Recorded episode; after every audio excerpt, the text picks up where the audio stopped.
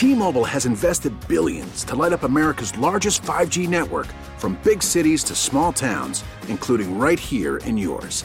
And great coverage is just the beginning. Right now, families and small businesses can save up to 20% versus AT&T and Verizon when they switch. Visit your local T-Mobile store today.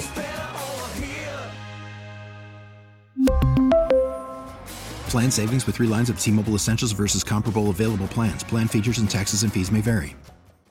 We get it. Attention spans just aren't what they used to be. Heads in social media and eyes on Netflix. But what do people do with their ears? Well, for one, they're listening to audio. Americans spend 4.4 hours with audio every day. Oh, and you want the proof? Well, you just sat through this ad that's now approaching 30 seconds. What could you say to a potential customer in 30 seconds? Let Audacy put together a media plan tailor made for your unique marketing needs. Advertise with Audacy. Visit ads.audacy.com. This is America's Sports Voice, KMOX.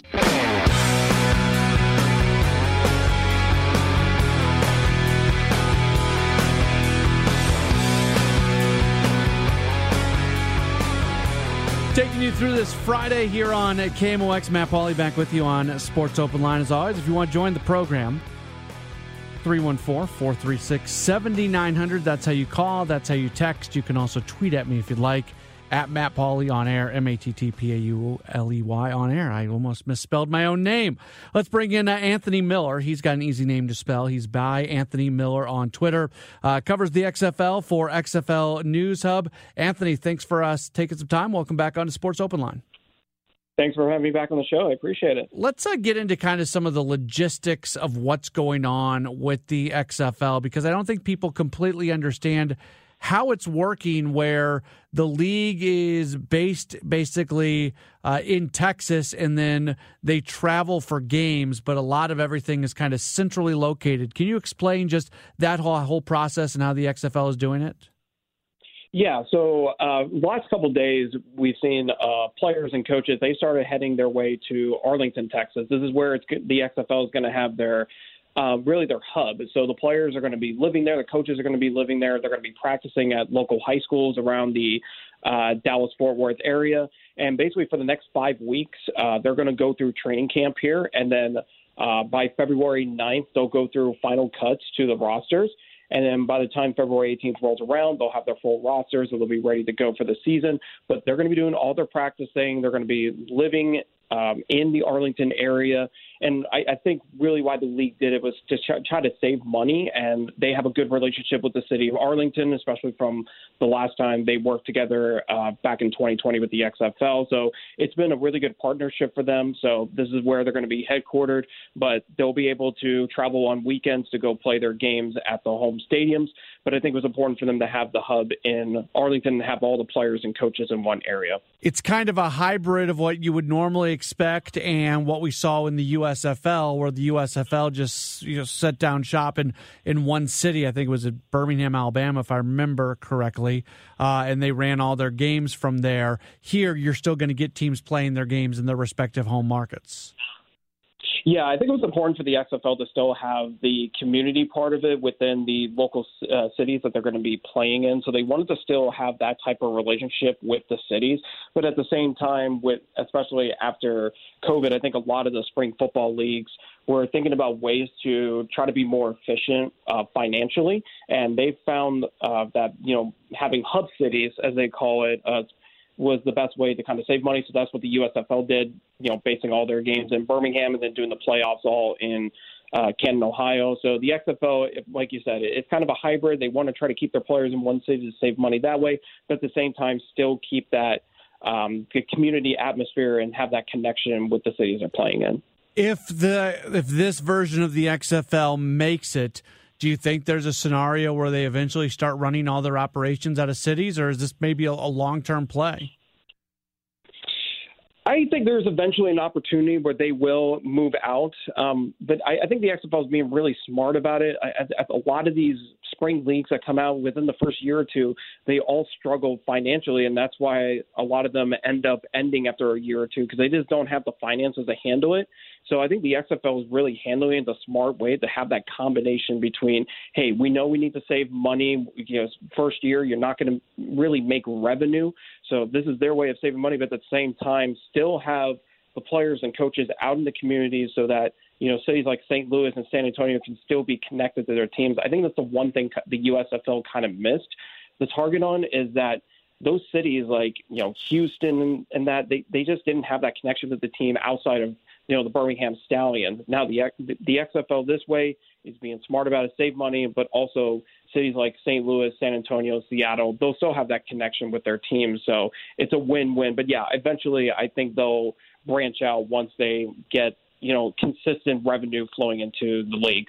Anthony Miller from XFL News Hub continuing to uh, join us. The schedule was officially released uh, this past week across the XFL, and obviously for uh, the Battlehawks, who are going to open up the season with some road games before eventually uh, playing their first home game that is uh, going to be scheduled for March 12th after they play games on the road against San Antonio, Seattle, and also uh, DC from what you're hearing, St. Louis football fans are, I think, really proud of the way they supported Battlehawks 1.0. Now they're going to XFL and Battlehawks 2.0. Uh, is are, are, you hearing excitement about what the St. Louis market and how they're going to handle uh, this team once again? I think it was important for the XFL to bring back St. Louis. I, I think when you look at attendance numbers back in 2020, St. Louis was the the most successful out of all the cities they played in. First game they did, I think, it was twenty nine thousand. Second game was twenty seven thousand. So the attendance numbers. I mean, the XF this XFL group realized that it was imperative to have football back in St. Louis. What's great about St. Louis is that it's a massive city with no competition with the NFL. So when you get a team back in here, I mean, the, I think the expectation for the league is is that St. Louis, the Battlehawks should easily have over 20,000 fans a game at every one of their home games. So I think like I, it was automatic that St. Louis was going to come back. I think it was automatic that Seattle was going to come back. And like I said before, they have a great relationship with the city of Arlington, so that was automatic. And then bringing in San Antonio was obviously another automatic too, just from the success that San Antonio's had with the Alliance of American Football and all the professional football leagues, that, football teams that have come into that city. So I think it was a no-brainer to bring back St. Louis. They know how important that city is and how much. Um, you know how much attention they're going to get from the market. I know the XFL and USFL are not totally 100% running concurrently, but they are each a couple spring leagues. Do you feel like, you know, spring football has been such a tough thing in this country. Do you feel like there's a scenario where these leagues can continue to exist, or at some point is it going to come down to just one or none?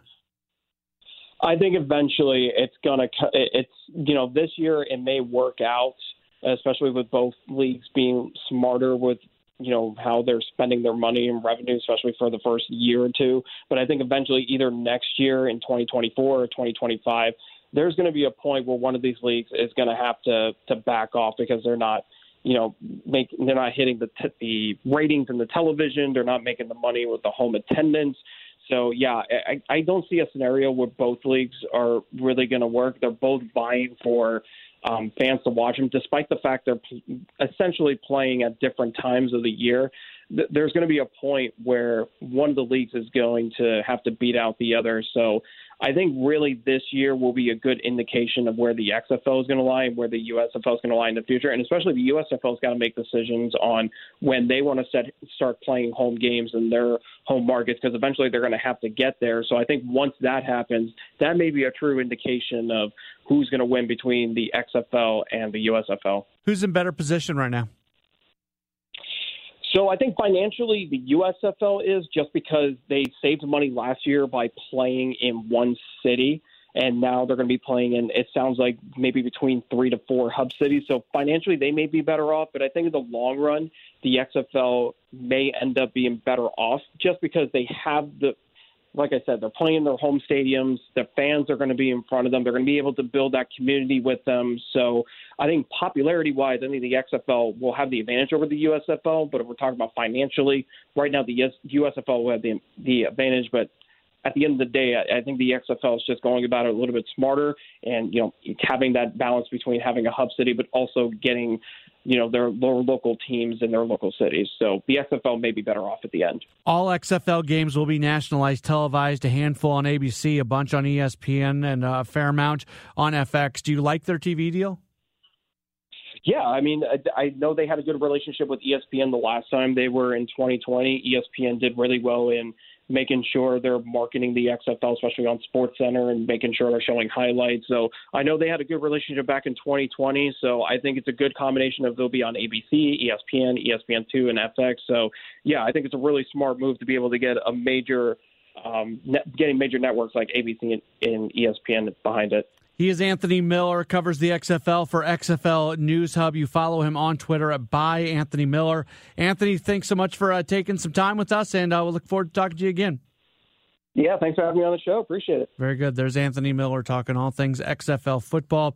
Look forward to the season beginning for the Battlehawks. Again, they will play uh, games on the road against San Antonio, Seattle, and DC in their first three weeks of the year. Then they'll be home for a couple weeks on March 12th and March 18th against Arlington and DC. And then their final three games of the regular season will be at home as well April 8th, 16th, and 22nd against Vegas, Seattle, and Orlando. I'm curious on a couple things. Uh, number one, something that did not exist the last time the Battlehawks existed was City SC. So they exist now, and they're kind of the trendy thing. And there is some crossover in the schedule between the Battlehawks and City SC. So I do wonder uh, what that's going to look like. The other thing the first time the Battlehawks were around, they were so good at being in the community on like an every night basis, going to high school football games, being at community events. I mean, they were everywhere. And I don't know what the XFL is planning to do, if there's going to be much in terms of boots on the ground in St. Louis. I know they do have some staff members in St. Louis, uh, but are they how many people are going to be here that can go do events. It's not going to be as easy to go have a player do an autograph session or something like that on a on a Tuesday night when all the practices and things like that are going to be taking place in Texas? When they do they come in a day early? Do they leave a day later uh, and do some community events and things like that? I don't know what their plan is, but there's going to be some challenges that go along with that. The fact that they're not completely operating out of the St. Louis area, there's going to be some uh, some challenges. But all things considered, it's an exciting time, and certainly look forward to uh, the Battlehawks returning. All right, we've still got a lot to get to before uh, we get out of here. About 20 minutes, uh, 25 or so minutes left in the program before we're done. It's Sports Open Line. We're back with more in just a moment here on KMOX. We really need new phones. T Mobile will cover the cost of four amazing new iPhone 15s, and each line is only $25 a month. New iPhone 15s? Only at T Mobile get four iPhone 15s on us and four lines for 25 bucks per line per month with eligible trade in when you switch. Minimum of four lines for $25 per line per month with auto pay discount using debit or bank account. $5 more per line without auto pay, plus taxes and fees. Phone fee at 24 monthly bill credits for all well qualified customers. Contact us before canceling account to continue bill credits or credit stop and balance on required finance agreement due. $35 per line connection charge applies. Ctmobile.com. Oh, oh. Protect your vehicle's engine with a full synthetic oil change and save with Mobil 1 at O'Reilly Auto Parts. Purchase five quarts of Mobil 1 full synthetic motor oil and receive a $10 O'Reilly gift card after rebate. See store for details. With your Mobil 1 purchase, you'll also receive two times points during O Rewards Bonus Points Month at O'Reilly Auto Parts. Oh, oh, oh, O'Reilly Auto Parts. Baseball is back, and so is MLB.tv. Watch every out of market regular season game on your favorite streaming devices, anywhere, anytime, all season long. Follow the action live or on demand. Track four games at once with multi view mode and catch up with in game highlights. Plus, original programs, minor league broadcasts, and local pre and post game shows. Go to MLB.tv to start your free trial today. Blackout and other restrictions apply. Major League Baseball trademarks used with permission.